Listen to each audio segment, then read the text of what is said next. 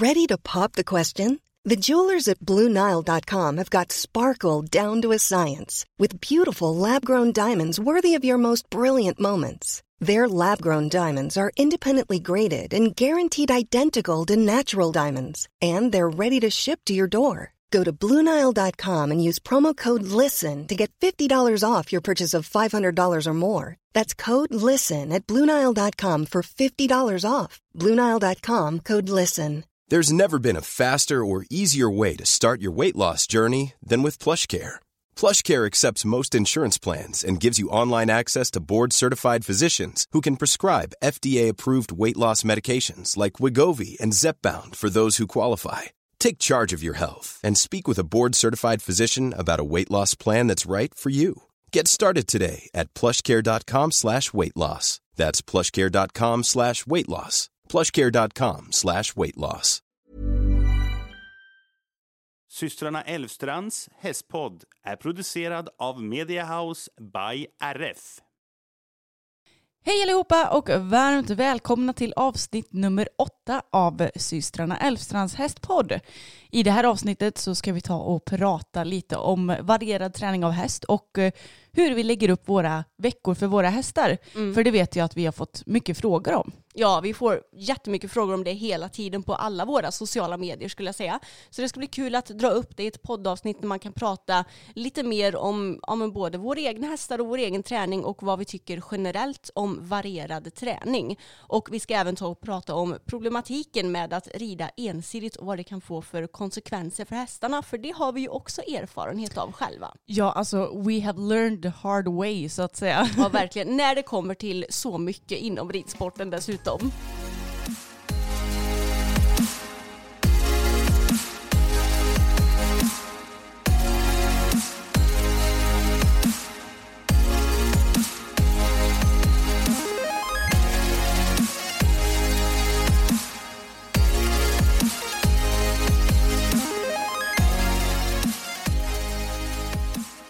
Men Emma, hur mås det och vad har hänt sen vi snackade sist? Eh, lite morgontrött just nu för eh, vi har, eller jag har typ precis gått upp, inte ens ätit frukost för idag så ska vi dressyrträna så då tänker vi att vi spelar in det här poddavsnittet på morgonen helt enkelt och typ käkar frukost och sådär sen.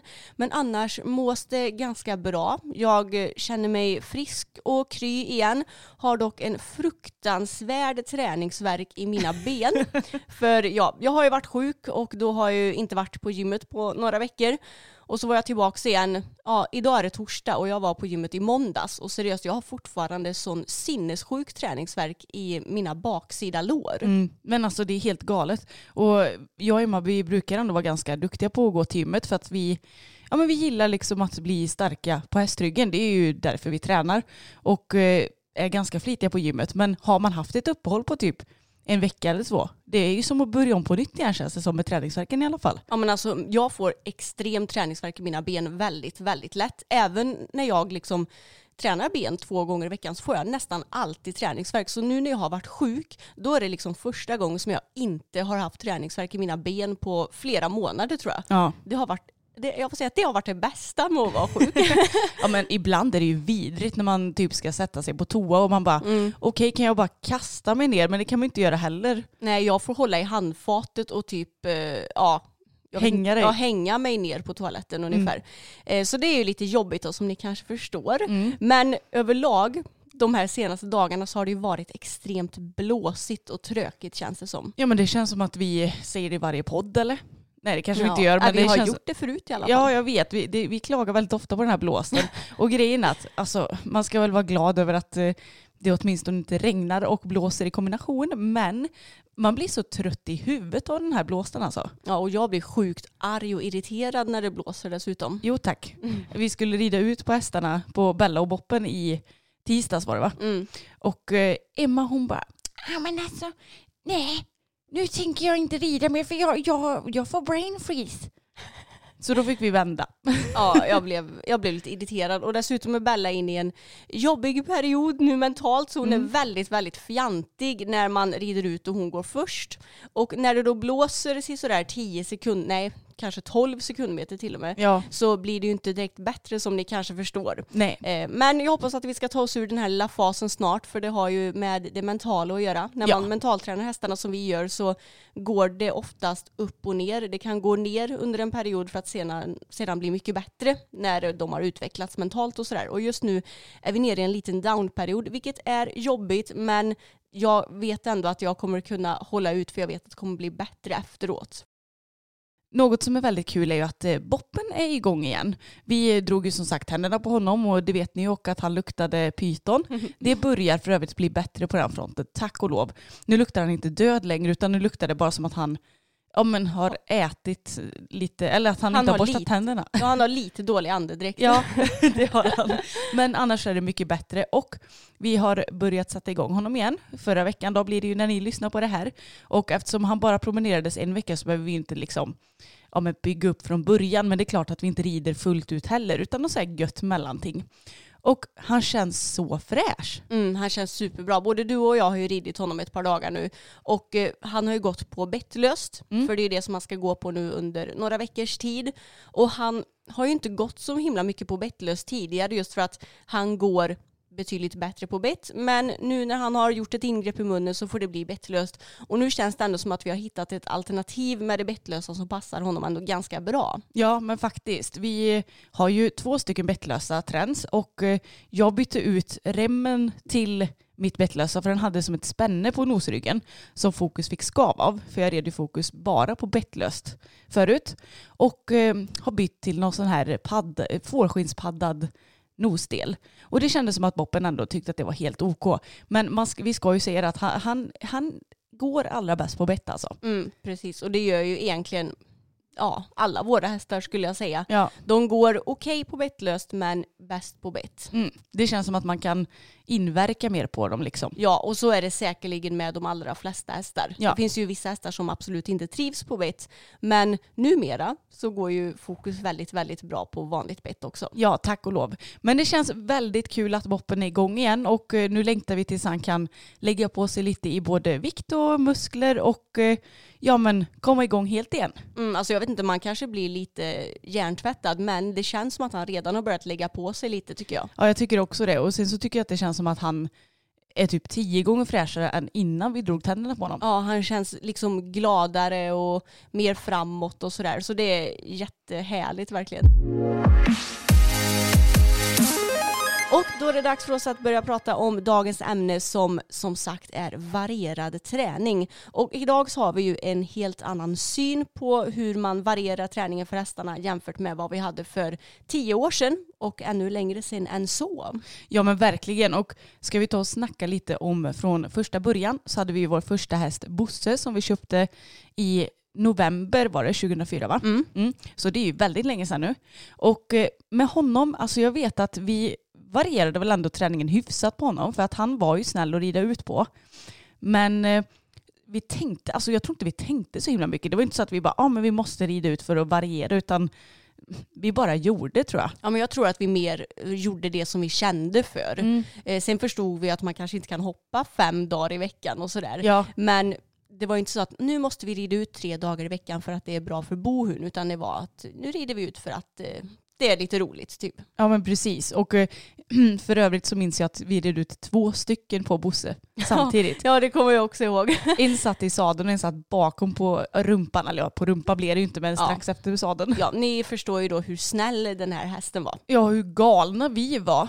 Alltså, Ja, vi var lite smått galna. Och sen så fick vi ju då Tage och alltså jag vill minnas att när vi stod på ridskolan så gick det ändå ganska bra att rida ut på honom, eller? Ja, till en början ja. Ja, till en början. Sen så gick det åt skogen. Ja. Och eh, han backade ner i hagstaketet så vi fick en stöt båda två och han bara eh, skulle ner i dikena och hålla på. Alltså han krånglade järnet på uteritter. Och det här var ju antagligen lite eh, Alltså vad ska man säga, översittargrej hos Tage. Han fattade att vi var unga och kanske inte så erfarna och inte så modiga. Så då kunde han köra lite med oss. Mm. Och då blev vi ju rädda för honom och rädda för att rida ut på honom. Ja men precis och då gjorde ju det att vi kanske kopplade uteritterna till något, ja vad ska man säga, dåligt. Mm. Och därför så förstod vi inte hur viktigt det var för hästarna och vi orkade väl inte heller ta tag i själva problemet speciellt mycket. Ja precis, eller jag tror snarare att vi inte riktigt vågade ta tag i problemen för att vi, alltså även om det var obehagligt det han höll på med då så visste vi inte riktigt vad som skulle ske om vi ja men sa till honom eller vad man ska säga. Nej. Men det som ledde, eller det som det här gjorde då när vi slutade rida ut, vi red ju i ridhus enbart då eftersom vi inte vågade rida ut, det, det blev ju väldigt kaos för Tages kropp. Ja, verkligen. Alltså han, vi har säkert pratat om det här tidigare, men han var ju väldigt mycket skadad när han var yngre och vi har ju Mm. sagt att han är i sitt livsform nu.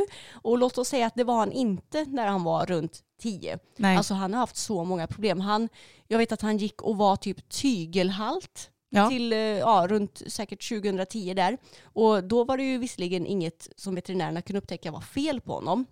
Men det är ju någonting som han inte är idag.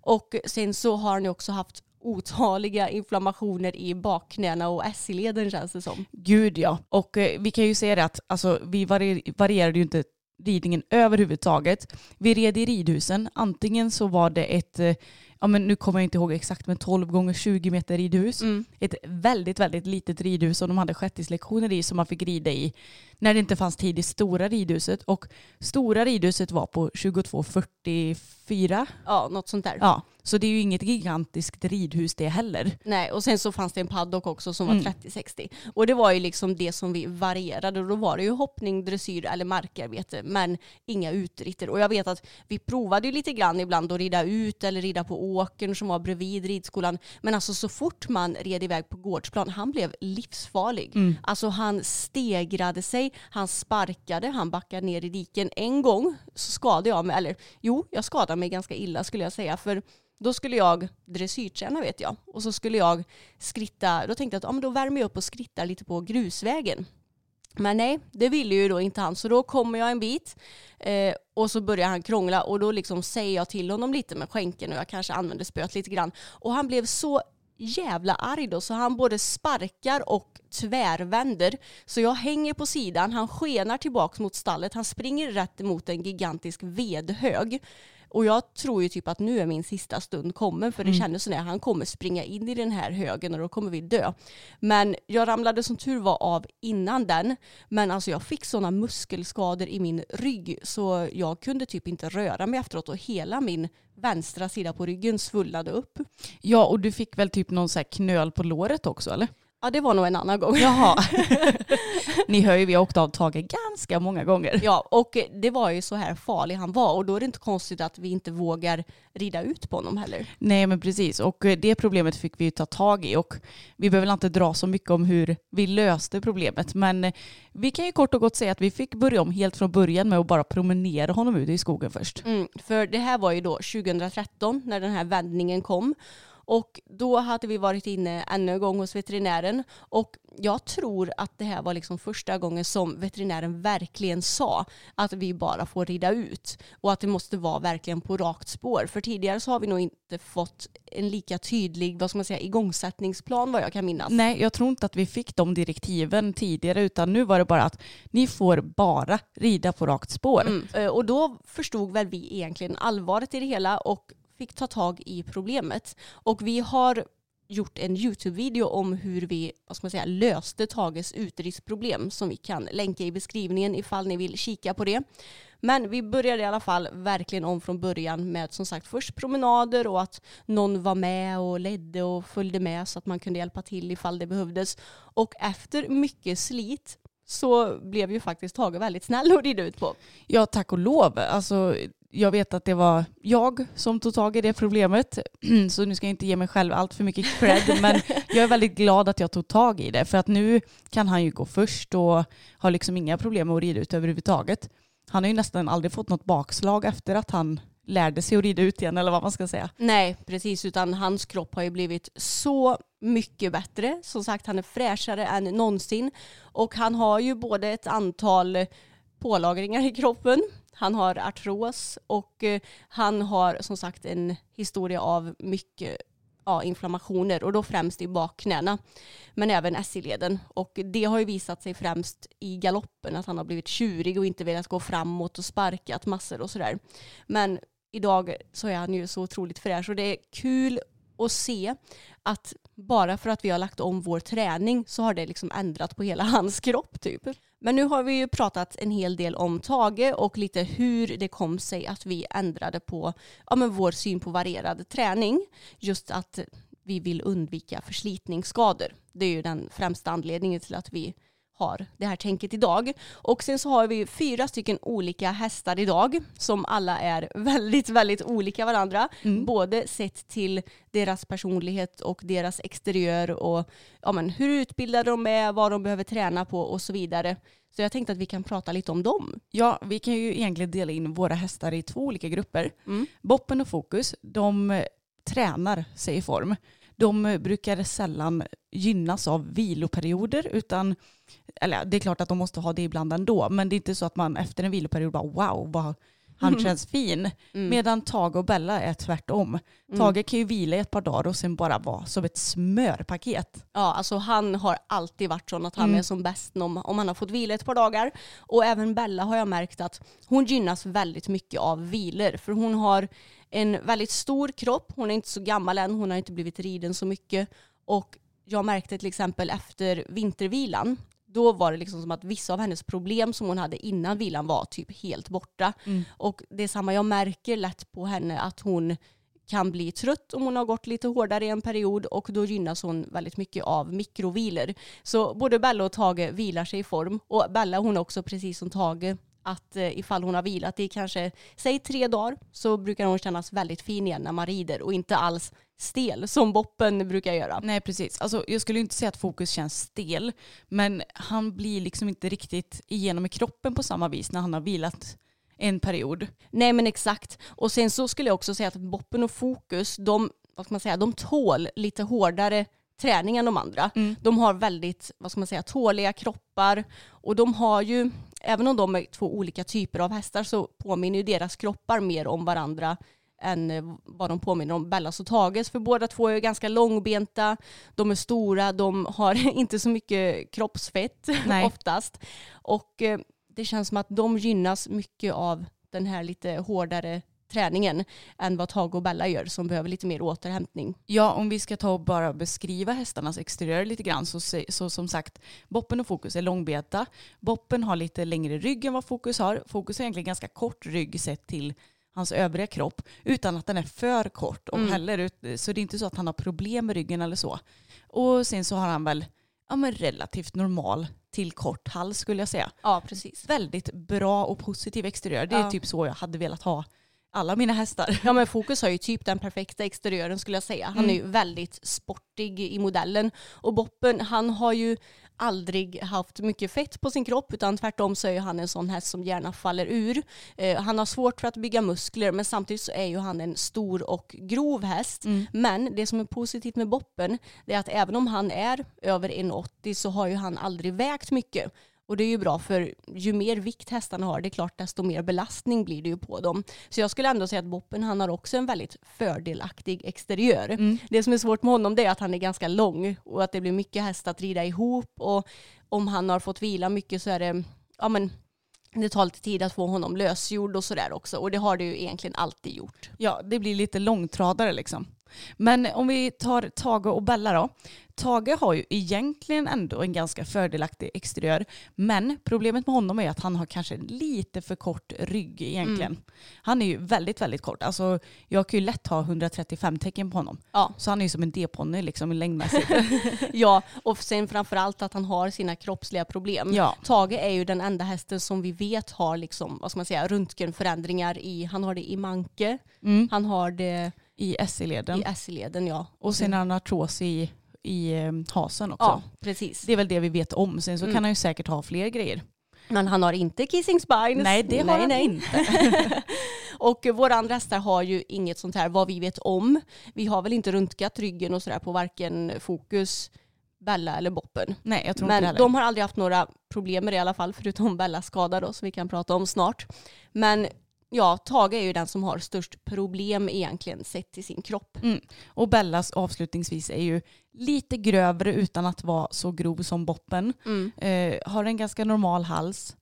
Hon är rätt normal i allmänhet. Ja. Kanske något kortare ben mot vad hon skulle haft. Ja, alltså grejen är att jag vet inte om hon har korta ben eller djup bål. Nej, det är sant. För hon har en väldigt djup bål så jag tror att hennes ben ser kortare ut än vad de är egentligen. Mm. Men om jag jämför Bella med Boppen, Bella hon är ju 1,73 så hon är ju nästan en decimeter lägre än Boppen.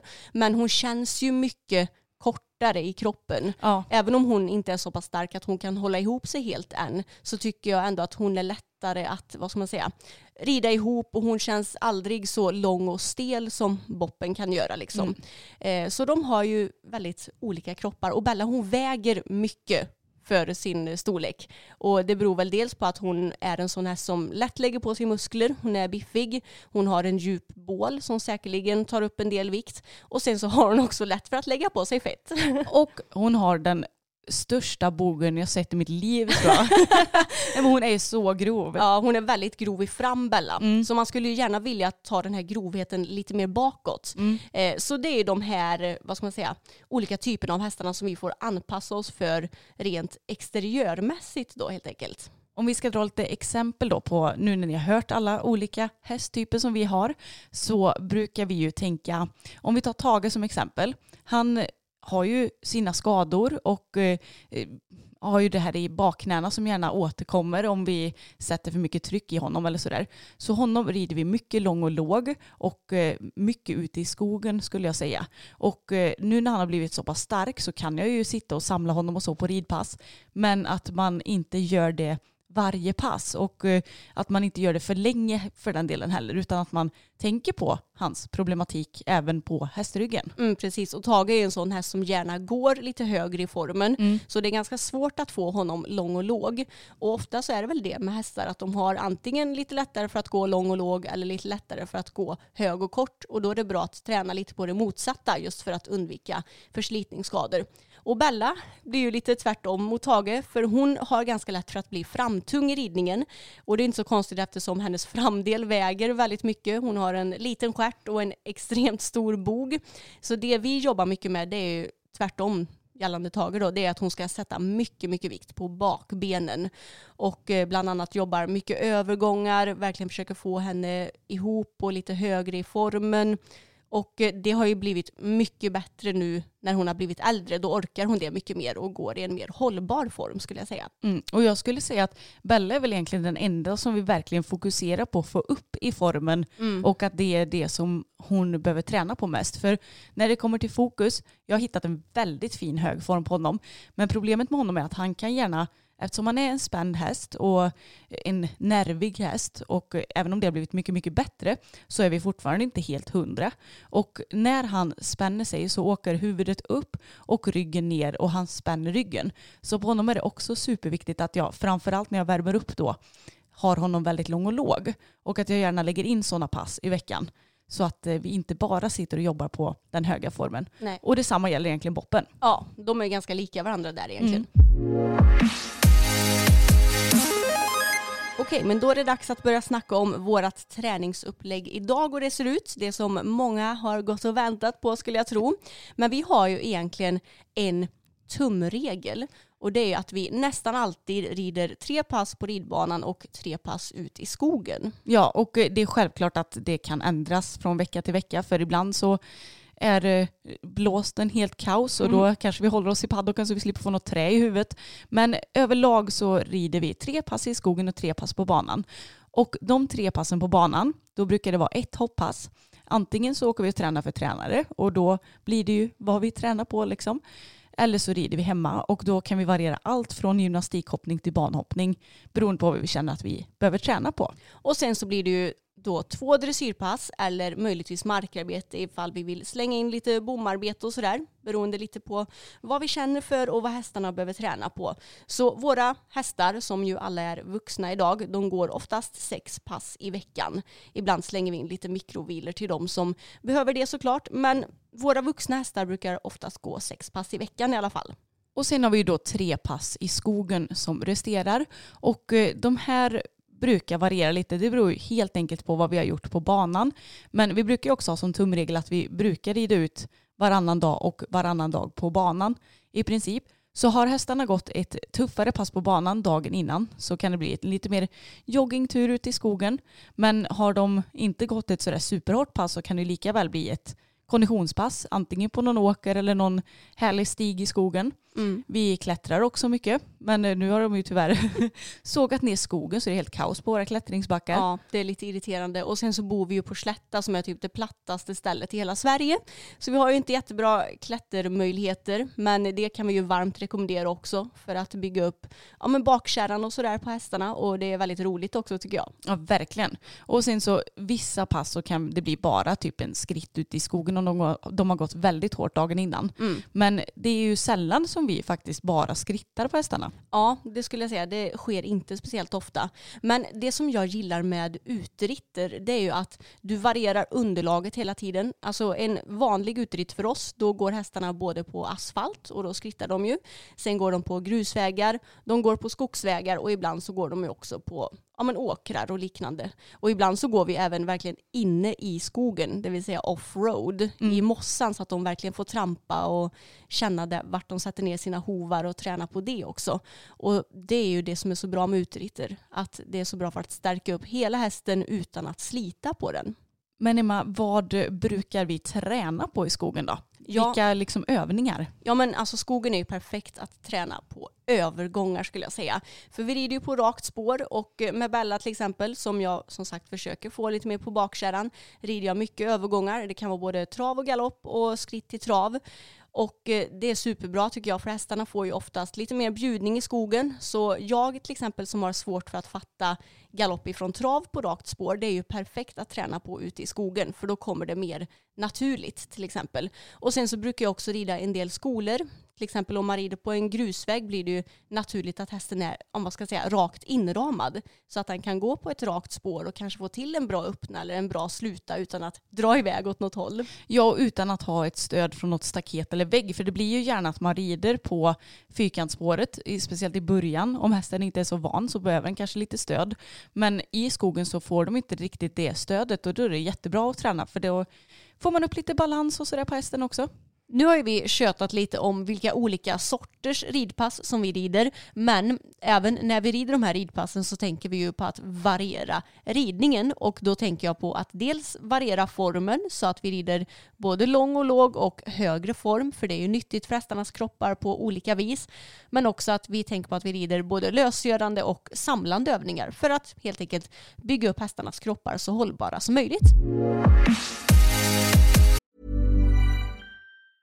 When you're ready to pop the question, the last thing you want to do is second guess the ring. At Bluenile.com, you can design a one of a kind ring with the ease and convenience of shopping online. Choose your diamond and setting. When you find the one, you'll get it delivered right to your door. Go to Bluenile.com and use promo code LISTEN to get $50 off your purchase of $500 or more. That's code LISTEN at Bluenile.com for $50 off your purchase. Bluenile.com code LISTEN. There's never been a faster or easier way to start your weight loss journey than with PlushCare. PlushCare accepts most insurance plans and gives you online access to board-certified physicians who can prescribe FDA-approved weight loss medications like Wigovi and Zepbound for those who qualify. Take charge of your health and speak with a board-certified physician about a weight loss plan that's right for you. Get started today at plushcare.com slash weight loss. That's plushcare.com slash weight loss. plushcare.com slash weight loss. Okej, men hur skulle du säga att en vecka kan se ut för fokus till exempel, Anna? Mm. Eh, då kan vi säga som så här att eh, måndag då kanske jag rider ett dressyrpass. Och eh, eftersom vi har hoppträning på onsdagen så blir inte det ett superhårt dressyrpass. För jag vill inte mjölka ur de där musklerna helt. Eh, men ändå ett så normalt pass. Lite lång och låg i uppvärmning, kanske jobbar ja, men lite mer upp i formen en liten stund och så nöjer jag mig när det känns bra och travar av. Och gärna joggar av ganska länge då. Uteritt på tisdagen blir väl ett eh, ja, men ganska normalt joggingpass. Varken hårt eller lätt skulle jag säga. Onsdagen hoppträning då och då beror det på vad vår hopptränare Sten har lagt upp men det brukar ju vara ganska tuffa pass. Mm. Torsdag blir det i så fall en uteritt också. Och då blir det kanske något lugnare eftersom ja, vi har hopptränat dagen innan. Sen så skulle jag gärna haft en vila på fredagen i så fall om man har gått fyra dagar i rad. Sen så på lördagen kör jag kanske igenom ett lite tuffare dressyrpass eller markarbete beroende på vad jag känner för. Och söndagen lite lugnare igen. Mm, precis, så ni hör ju att vi brukar ju försöka få det här lite varannan dag tuff och varannan dag lite lugnare. Mm. Och det tycker jag funkar väldigt bra på våra hästar för de hinner återhämta sig utan att få vila helt. För det är egentligen så alltså även med oss själva som människor, att har du träningsverk så blir ju det oftast bättre om du rör på dig lite lätt. Och så tänker jag att det är med hästar också. Mm. Och det är klart att alltså, jag, jag skulle säga att vi sällan rider joggingpass i paddocken också. Ja. För det kan vi lika gärna ta ut i skogen. Ja, Jag vet att många de kan ta så här, ja, men jogg slash stretchingpass på banan och jag säger inte att det är fel. Men eftersom vi rider ut så mycket som vi gör så tycker inte jag, alltså det känns typ inte värt att lägga ett pass på banan med bara jogging. Nej. Eftersom vi ändå joggar igång dem inför ett pass. ja, alltså jag tycker personligen att det är helt onödigt och jag förstår inte varför man ska göra det om det nu inte är extremt dåligt väder så att man måste hålla sig till ridhuset eller paddocken. Mm. Annars så kan du ju lika gärna jogga i skogen och det är mycket vad ska man säga, hälsosammare för hästen för då behöver den inte gå på böjda spår hela tiden. Det sliter inte lika mycket på den och du får liksom ut samma vad ska man säga, jobb på det hela. Så vi lägger ju alla våra joggingpass i skogen. Mm. Men det här veckoschemat det är ju kanske när vi har, alltså när det är lite mer tävlingssäsong. För det är ju klart att det är skillnad när vi tävlar och när vi bara är inne i en träningsperiod. Mm. Ja det är ju verkligen stor skillnad skulle Mm. jag säga. För när du tävlar så måste du ju ändå förbereda dig själv och hästen inför vad som komma skall på tävlingen. Och om det är dressyr så kanske man vill rida igenom program till exempel så att man är förberedd på det tekniska. Och om det är hoppning så kanske du vill hoppa lite mer banhoppning innan och inte fokusera så mycket på gymnastikhoppning utan mer få flyt i själva banorna och sådär. Så när det är off season så är det ju perfekt att träna på ja, men till exempel gymnastikhoppning, att du tränar på verkligen det stärkande i dressyren och det som bygger upp hästarna. Kanske är ute mer och konditionstränar och Mm. klättrar med hästarna. För det kan vara lite svårt tycker jag att hinna med i en, vad ska man säga, tävlingsvecka. Jag håller med. Och eh, då får man helt enkelt anpassa sig lite efter vad som är planerat inom det närmsta. Mm, precis, och därför så är det ju egentligen perfekt nu när det har blivit ett tävlingsuppehåll för då kan vi lägga mer fokus på det här. Vi har ju sagt till exempel att vi ska komma ut och börja konditionsträna igen. Mm. För det har ju varit lite svårt att göra nu i vinter. Underlaget är ju oftast inte speciellt bra. Och nu är ju våren här så då är det perfekt att komma ut och konditionsträna. Och nu när det är inte tävlingssäsong ändå så tycker jag att vi ska börja göra det någon gång i veckan för våra hästar behöver upp i konditionerna. Ja, ja, men det får vi ut och göra. Och eh, när hästarna har en tävlingsvecka, då brukar jag försöka tänka på att jag inte ska rida för hårt dagarna innan tävling. Speciellt inte med Bella och Tager då kanske, som ju är våra hästar som lite mer vilar sig i form. Utan de får gå lite lugnare pass, i alla fall två dagar innan tävling, så att jag vet att de verkligen är helt fräscha i kroppen när det väl är dags för tävling. Och det är väl egentligen kanske den enda gången som jag skulle kunna rida ett lite inom stationstecken halvdant pass på banan. ja men två dagar innan tävling. Säg att jag ska tävla dressyr med Bella på lördagen. Då skulle jag kunna på torsdagen rida ett lite kortare dressyrpass på banan, verkligen checka av, få henne lösgjord och sen på fredagen rida ett lugnare pass i skogen och då tror jag att hon skulle vara perfekt till lördagens tävling. Och vi har ju pratat lite grann om ja, problematiken med att ja, inte variera träningen på sina hästar, att det blir förslitningsskador och så vidare, vilket vi ju själva har varit med om. Och det som är tråkigt med det här, det tycker jag att det känns som att många, och då kanske främst tävlingsryttare på lite högre nivå, alltså jag har så mycket fördomar så att det är så kring dem, men det är ju bara för att liksom det är så mycket pengar involverade. Mm. Och eh, det känns som att många ryttare, de ser så himla lättvindigt på det här med att spruta hästarna. Utan de kanske rider och tränar på banan sex gånger i veckan, för det är nog ingen ovanlighet att, ja, säg en dressyrryttare som tävlar svår klass, Jag tror inte det är ovanligt att en sån person rider eller motionerar hästen på banan sex gånger i veckan. Gör en veterinärcheck kanske någon gång i halvåret, året och då sprutar hästen om den känns lite ofräsch. Mm. Och det är klart att vi såg inte så allvarligt på det här med att spruta Tage när vi behövde göra det. För vi fattade nog inte hur allvarliga konsekvenser det kan bli. För något som man inte tänker på det är att hästen kan ju få en riktigt jobbig infektion Mm. i leden om den blir sprutad. Och alltså den kan dö på riktigt Ja. alltså. Eh, och det är inget jag säger för att skrämma upp folk för att har hästen fått en inflammation, vad den beror på, så är det klart att den behöver behandlas. Men om en häst får en inflammation av felaktig ridning eller för hård ridning, då bör man tänka tio varv extra. Vad behöver jag ändra på? Ja, och det förstod ju inte vi när vi var unga och dumma. Men jag tycker att som vuxen så är det ju ändå, ändå en skyldighet att göra det här. Mm. Och ifall din häst får inflammation av, eh, av, som beror på att den har gått för hårt eller på för ovarierat underlag, då är det ju upp till dig att faktiskt ändra på något i din träning. Alltså jag blir galen på folk som bara fortsätter och harva runt i ridhuset och sen sprutar hästen igen och bara ja men det är tävlingshästar, det är inget ovanligt att man behöver göra det. Åh, alltså jag, det här provocerar mig så mycket för att då ser man bara hästarna som en maskin och inte som ett djur. Mm. Och det är så konstigt att det är liksom hästar som får utstå det här. För till exempel om du har en hund, det hade varit jättekonstigt ifall du hade gått ut och gått flera mil om dagen med din hund och sen varit tvungen att spruta den en gång i halvåret. Ja, det hade ju aldrig varit så. Nej, verkligen, men bara för att hästar är liksom tävlingsdjur så ska de behöva utstå det. Ja, och med det sagt så måste jag säga att det känns väldigt skönt att vi har kommit till insikt. Att vi har ja, men förstått hur faktiskt allvarligt det är med inflammationer och hur viktigt det är att variera träningen för hästarna. Det är inte bara för att det ska vara kul för dem, för det har vi inte ens tagit upp i det här avsnittet. Nej, det har vi helt glömt bort. Och det är såklart att det är också jätteviktigt för hur kul tycker en häst är att se samma fyra väggar dag ut och dag in. Så det är ju till för både hästens kropp och knopp. Och det är så himla skönt att nu när vi har blivit vuxna, vi har fått lite mer kunskap om hästen, då har vi insett det här också.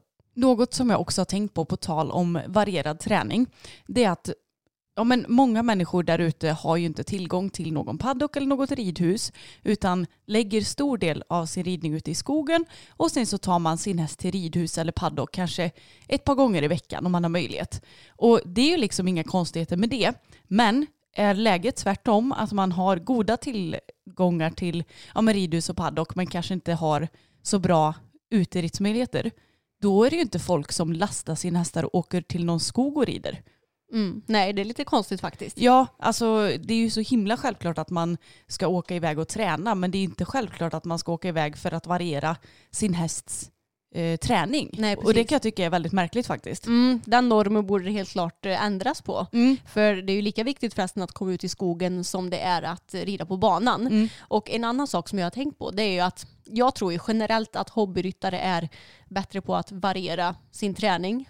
För eh, alltså, i princip alla hobbyryttare vi känner de tränar ju kanske ungefär samma upplägg som oss. Att de rider ut i skogen några dagar i veckan, rider på banan några dagar i veckan. Och sen så tror jag också att fälttävlansryttare, de är ju säkerligen bättre på att variera träningen också än vad till exempel dressyrryttare är. Ja, det, verkligen. De har ju ändå det som gren, att rida i terrängen. Ja, så hästarna måste ju verkligen gå bra både i terrängen och på banan och ha extremt bra kondition och styrka för att klara av de här tre grenarna. Men ja, fördomshemma då tror ju att dressyrryttare generellt är sämst på att variera träningen för jag tror att många dressyrryttare de rider verkligen bara dressyr på banan, kanske tumkör lite eller något ibland men många jobbar ju inte ens med bommar och hinder och många rider säkert inte ut heller. Något som jag pratat lite grann om det är det här med vilor. Men Emma, hur skulle du säga att vi gör med det här med vilor? Har vi någon specifik årsplan eller freewheelar vi eller hur gör vi? Alltså jag skulle säga att vi freewheelar ganska mycket, speciellt med Tag och Boppen som ju är våra äldre hästar. Och ja, historiskt sett, Boppen har ju typ fått diverse oturskador, typ hovbölder. Lite Mm. sådär lagom en gång om året så han har fått en naturlig vila under den tiden. Så de har sällan haft några inplanerade vintervilor skulle jag säga. Mm. Men med Bella och Fokus som är våra yngre hästar som vi känner att de behöver ändå återhämtning ibland, både för kropparna och för knopparna. De planerar vi ju in vintervilor till i alla fall. Ja, för vi känner lite så här att eh, på vintern när det är kallt och jäkligt då vill vi kanske ändå inte rida prick hela vintern så då brukar vi planera in ja, men i alla fall två veckors helt vila för dem. Mm. Där vi kanske ändå promenerar och eh, håller igång gärna lite på dem med mental träning men de får vila helt från ryttare på ryggen. Mm. Men jag skulle säga att vi egentligen inte vilar framförallt boppen sådär jättemycket. Eftersom han är stor, han är gammal, så tar det så lång tid för honom att eh, komma igång igen efter en vila och det tar Alltså det tar ju på kroppen på honom också. Så att vi försöker att hålla igång honom hela tiden så gott det går.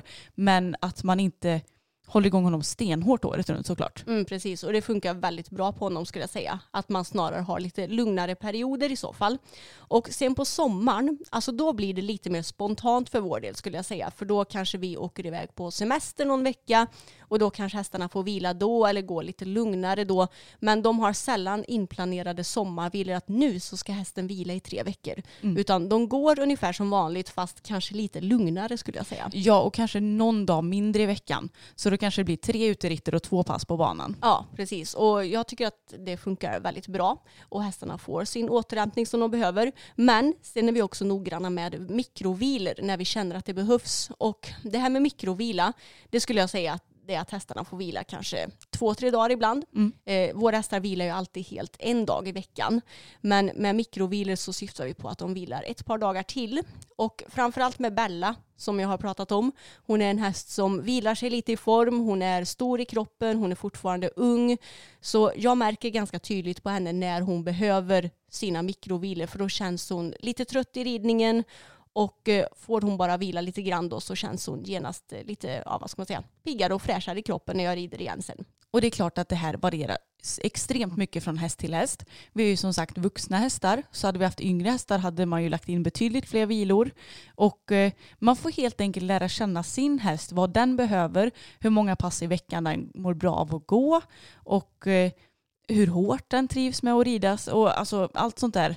Att man får liksom testa sig fram lite grann och se vad som funkar för hästen. Mm, det är precis samma som med hästhållning. Ja. Det gäller att testa sig fram för att se vad som är bäst. Och det är ju, vi känner ju Tage och Boppen mycket bättre än vad vi känner Bella och Fokus såklart, för vi har ju haft dem i så många fler år och det tar oftast lite tid tycker jag att känna vad hästen behöver precis. Men nu känns det som att jag ändå börjar komma ganska bra till insikt om vad Bella trivs bäst med och behöver. Ja men samma här med fokus faktiskt. Ja, skönt. Det känns väldigt skönt.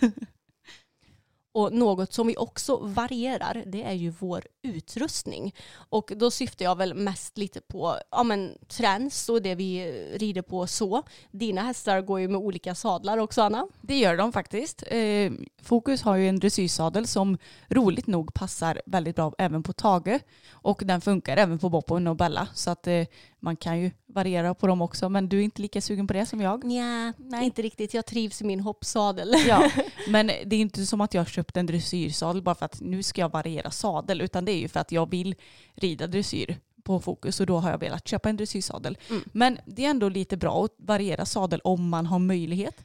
Men framförallt så brukar vi variera mellan att rida på bett och bettlöst. Mm. Och det försöker vi vara duktiga på alla hästar men det blir ju främst på Bella och Fokus. Ja, precis. Och här är det ju väldigt bra att ta hjälp av en kunnig hästtandläkare och veterinär som kan ge dig lite råd. Vi var ju till exempel inne med Bella och Fokus, ja, det var i höstas va, Mm. hos veterinären och eh, då sa de att de tyckte att jag skulle variera med att rida bettlöst på Bella ett par dagar i veckan och det gör jag nu. Hon går med bett fyra dagar i veckan och bettlöst två dagar i veckan och då har jag bettlöst på henne när jag rider ut. Och det funkar faktiskt väldigt bra tycker jag. Och Mm. det som är bra med, med det här det är att när jag rider på det bettlösta, vi har ett LG Bridal för övrigt, det blir hon väldigt lång och låg i formen på. Mycket längre och lägre än när jag rider på ett vanligt eh, bett. Och då kan jag variera det så att när jag har det bettlösa på då är det liksom hennes stretchingpass och hennes joggingpass. Så att hon får bort lite fokus från bakdelen och snarare får träna på att stretcha sin överlinje. Ja, det är ju perfekt och eh, då blir det också att de får, för vi har ett trends som vi för övrigt köper för typ så här 100 kronor som vi har vårt bettlösa på som man inte behöver byta på det vanliga tränset och sen har vi det vanliga tränset med bett på. Och ibland kan vi byta bett, du gör ju framförallt det på Bella, Mm. men grabbarna har ju sina bett som de gillar och trivs med. Mm. Så de vari- varierar vi faktiskt ingenting på. Nej, och det är klart att det är jättebra att variera bett om man nu kan det. Men jag tycker inte att man ska kompromissa så pass mycket att hästen går på ett bett som den går lite sämre med. För med Bellas, spel, med Bellas del så kan vi säga att hon har ju ett hoppbett som hon, jag har när jag hoppar henne. Och sen så har hon ett dressyrbett som jag har när jag rider dressyr på henne. För det bettet blir lite för skarpt för henne i hoppningen. Så det passar väldigt bra för då får jag variera med olika bett i munnen på henne också. Ja, och eh, som du säger, man ska ju inte kompromissa med känslan, tycker jag inte. Nej. Men sen så blir jag lite sån här också att det är inte nödvändigt att ha tio trends bara för att du ska variera eh, nosgrimmer och, och nackstycken och grejer. Det är klart att det är bra, det säger jag ingenting om. Men jag kan tycka att det är lite galet när folk har liksom tio trends till en häst bara för att de ska variera. Så man får liksom känna efter vad som känns rimligt både för ens plånbok och eh, ja, men för hästens komfort också. Och egentligen sista punkten här på vår lilla variationslista och hur vi gör för att hästarna ska hålla som bäst, det är att vi är väldigt noggranna med att eh, kolla upp våra hästar hos en ekiterapeut regelbundet och också veterinärcheckar vid behov. Mm. Och eh, vi tar ju framförallt mycket hjälp med Bella som har en skada. Mm. Kan inte du ta och berätta lite om det Emma? Jo, Bella hon skadade sig i november 2000 nu ska vi säga 18 blir det. Mm. Eh, Ett halvår efter att jag hade köpt henne och då var hon bara fem år. Så hon har en diskdegeneration i sin ländrygg. Och eh, jag trodde ju typ inte att hon skulle kunna bli ridhäst igen efter det. Men det är hon ju. Men hon kräver en hel del underhållning för att liksom hålla sig fräsch i kroppen. Så tre gånger om året så är hon hos sin ekiterapeut Charlotta. Och eh, då checkar hon ju av hela kroppen. Hon kollar hur hon rör sig så att hon ja, inte är halt eller ojämn. Och, eh, Eh, ja, men hon behandlar helt enkelt Bella så som det behövs. Och sen en gång i månaden, förutom de månaderna som hon är hos Charlotta, så är hon hos sin ekiopat Kristin. Och då blir det ju lite mer massagebehandling, det blir laser, det blir el och det funkar jättebra för Bella. Hon har blivit så mycket bättre i kroppen, hon håller sig fräsch. Jag får liksom regelbundna checkar på hur hon är i kroppen, ifall hon skulle vara öm någonstans, ifall hon är stel någonstans. Och det är superbra verkligen. Ja, och då är det så roligt för att när Kristin kommer till oss då får ju alltid Bella en behandling. Men vi varierar de andra tre eh, så att de också får regelbunden behandling av Kristin. Och sen brukar vi också ta våra hästar till Charlotta en gång om året, de andra som ändå är, ja men inte har någon sån skada som Bella har. Nej men precis. Och eh, jag skulle säga att när det kommer till vettcheckar så är det väldigt bra att göra om du inte känner din häst så bra. För då kanske du inte lägger märke till om den ändrar sig lite grann i ridningen, om den ändrar sig lite grann i beteendet. Du kanske inte märker om den har ett annat rörelsemönster än vad den brukar ha. Men till exempel med Tagoboppen, och Boppen, alltså vi känner ju dem utan och innan. Så fort de känns lite annorlunda i ridningen, rör sig lite knackigt, då vet vi om att okej, det är kanske dags att kolla upp dem. Med Bella och Fokus, alltså nu får ju Bella regelbundna checkar så, av Charlotta, för hon ser ju om hon rör sig felaktigt och då kan jag ta och kolla upp det hos en veterinär ifall det skulle behövas. Men Fokus har ju du vettcheckat Anna. Det har jag gjort och det gjorde jag ju i, ja men det var förra året. Och eh, i januari tror jag det var va? Mm. Och då var det inga konstigheter. Veterinären såg att han var väldigt svag, ena bakbenet bara. Så ehm, hon sa det att alltså, han är ju inte halt men han ser ju halt ut för att han är svag. Och det känner jag att det har vi verkligen kunnat stärka upp nu. Så att vi får se, jag kanske tar honom på ännu en vettcheck i, i sommar bara för att liksom kolla så att min känsla överensstämmer med hur han faktiskt är. Men eh, det, jag tycker ändå att det kan vara bra att kolla upp hästarna om man inte känner dem så himla bra. Mm. Och jag känner att det är klart att jag känner fokus bra nu. Men det kan ändå vara skönt att få det bekräftat att man har rätt liksom. Ja, man vill ju checka av sin egen magkänsla kanske framförallt när man åker på de här checkarna. Så det kan vi ju varmt rekommendera, att man inte bara åker in och kollar upp hästen om hästen är tydligt halt. Utan också ibland om den har tränats hårt för att se så att den faktiskt håller för den här träningen. Mm. Och om den inte gör det och kanske behöver sprutas i någon led, då får man ett litet check på att okej, okay, nu har jag tränat för hårt eller jag har tränat felaktigt. Så jag behöver ändra på någonting i min träning. Och därför så är ju vettcheckar väldigt bra att göra.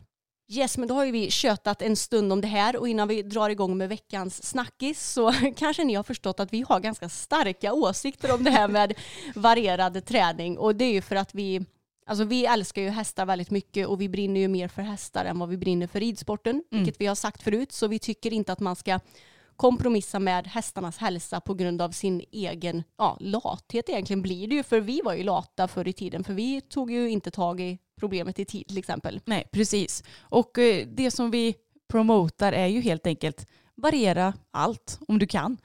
Uteritter och på banan och variera intensitet på passen. Variera gärna utrustning om du kan.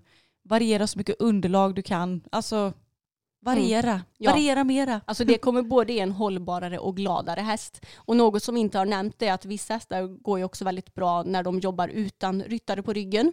Det fick ju till exempel Bella göra när hon sattes igång igen efter sin diskskada. Så det kan ju också vara något att eh, kika på om det passar sin häst. Vi gör det inte så mycket för att då får hästarna ofta springa på volt och det känns också lite slitsamt. Men mm. ibland får mm. de absolut göra det. Så ja, lär känna din häst och eh, tänk långsiktigt helt enkelt. Då är det då dags för veckans snackis och även den här blir ju lite corona inspirerad. Det går ju inte riktigt att komma undan i de här tiderna. Och eh, först och främst så måste jag bara säga det att jag eh, blev ganska ledsen i fredags när jag fick reda på att eh, min och Fokus tävling var inställd. Även om jag förstod till 100% varför. Läget som det är just nu är ju inte bra liksom. Men eh, det var så tråkigt bara för att vi kände oss så himla redo för att komma ut på vår första tävling på ja, vår första riktiga tävling på ett år och nio månader. Men så grusades den planen igen. Mm, precis, och jag skulle också tävlat men det blev också inställt. Mm. Och det är ju väldigt tråkigt när man verkligen har ställt in sig på någonting så mycket som du hade gjort till exempel. Ja, och så blir det inställt. Men i alla fall, jag tycker det är bra nu att alla tävlingar är inställda för då vet man det. Då behöver man inte gå och förbereda sig och säga nej nu blev det ingen tävling och så har man mm. förberett sig både mentalt och fysiskt helt i onödan. Liksom. Ja men verkligen och eh, nu så ställer vi in siktet på en träningsperiod istället. Men för de som är lite tävlingssugna så finns det ju faktiskt digitala tävlingar nu. Mm. Väldigt ja. nytänkande och roligt. Ja, och det kommer nog komma upp fler och fler hela tiden tror jag. Just nu så vet jag att det kanske finns typ tre, fyra stycken och det är ju både i dressyr och hoppning. Jag vet att bland annat Dressage Power och Ridsportens innovationer och Ridley ska ha digitala tävlingar. Mm. Lite blandat i hoppning och dressyr. Vissa har ju inte lägre klasser och vissa har lite mer valfria klasser. I hoppningen så är det väl inverkansbedömning tror jag. Mm, jag tror det också så att mm. det ska bli enkelt att liksom kora en vinnare eller vad man ska säga. Ja men exakt och det är ju verkligen superbra att det här finns. Men nu ska jag vara lite trökig och negativ. jag vill inte vara det egentligen men nu är det väl ja, vad ska man säga, den här eh, konservativa Emma som pratar. Men det blir ju inte samma sak som en vanlig tävling. Jag vet. Och alltså jag tycker det är superkul att man är eh, ja, men framtidstänkande. Att eh, när det kommer sådana här kriser att man ändå kan tävla på något vis. Men om jag ska prata om mig själv och fokus, då är ju liksom inte problemet egentligen ja men säg programridning då. Mm. Eller att hoppa en bana hemma kanske. Utan vi vill ju komma ut i tävlingsmiljö, vara runt andra hästar, vara på nya ställen, hoppa, eller nej okej framförallt dressyr är jag väl insiktad på. Men, men liksom rida ett program på annat ställe med kanske konstig läktare eller vad vet jag. Och vara i tävlingsmiljö. Det är mm. det vi tycker är kul. Ja, och det är väl egentligen den utmaningen som alla har skulle jag säga. Ja. Och det blir ju också det här spännande tävlingsmomentet när du rider in på en hoppbana. Kommer jag riva något hinder eller kommer vi vara felfria? Och när du rider in på en dressyrbana, kommer vi få någon miss eller kommer vi liksom göra ett program helt fläckfritt? För jag menar, de här digitala tävlingarna, då är det ju någon som filmar dig när du hoppar en bana, när du rider ett dressyrprogram och jag menar, får du en miss eller om det känns dåligt, då kan ju du börja om programmet systemet igen. Ja. Och så tror jag att det är jättemånga som kommer göra. Och då blir det ju liksom inte en fair tävling heller. För då försvinner ju hela den här nervositeten och själva tävlingsmomentet eller vad man ska säga. Ja precis, det försvinner det här in the moment att det är nu det gäller och Mm. inte så här 20 försöket. Nej exakt, så jag tycker absolut inte att det blir samma sak. Eh, sen, jag vet inte om de här marknadsför sig sådär jättemycket som tävling utan vissa tror jag mer marknadsför sig som träningstävling till exempel. Mm. Men ja, som sagt, det blir inte samma sak så jag kommer nog inte vara med i någon sån här eh, digital tävling tror jag. Nej, jag kommer inte heller ställa upp. Men eh, för er som är sugna så vet ni att eh, det finns möjlighet att tävla på något vis även nu när det inte finns några fysiska tävlingar att ställa upp i. Yes hörni, men det var allt för dagens avsnitt. Nu ska jag och Anna ta och käka lite frulle och sen bege oss ut till stallet helt enkelt. Ja, ni får hålla tummarna att vi sköter oss på dagens dressyrträning för jag är övertygad om att hästarna kommer sköta sig bra. Ja. Tack så jättemycket för att ni har lyssnat hörni. Och eh, glöm inte bort att eh, prenumerera på vår YouTube-kanal och eh, spana gärna in vår blogg och gärna våra Instagram-konton också. Och information om vad vi heter överallt, det hittar ni i informationsboxen. Ha det så bra allihopa, vi hörs nästa tisdag. Det gör vi. Hej då! Hej då!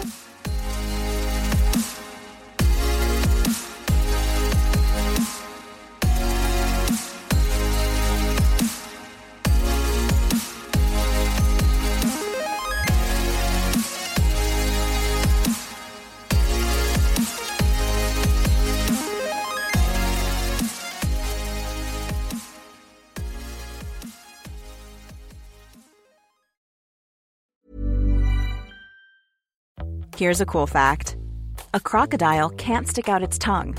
Another cool fact you can get short term health insurance for a month or just under a year in some states. United Healthcare short term insurance plans are designed for people who are between jobs, coming off their parents' plan, or turning a side hustle into a full time gig. Underwritten by Golden Rule Insurance Company, they offer flexible, budget friendly coverage with access to a nationwide network of doctors and hospitals. Get more cool facts about United Healthcare short term plans at uh1.com. Imagine the softest sheets you've ever felt. Now imagine them getting even softer over time. That's what you'll feel with Bowl and Branch's organic cotton sheets. In a recent customer survey, 96% replied that Bowl and Branch sheets get softer with every wash. Start getting your best night's sleep in these sheets that get softer and softer for years to come. Try their sheets with a 30-night guarantee. Plus, get 15% off your first order at bowlandbranch.com. Code BUTTERY. Exclusions apply. See site for details.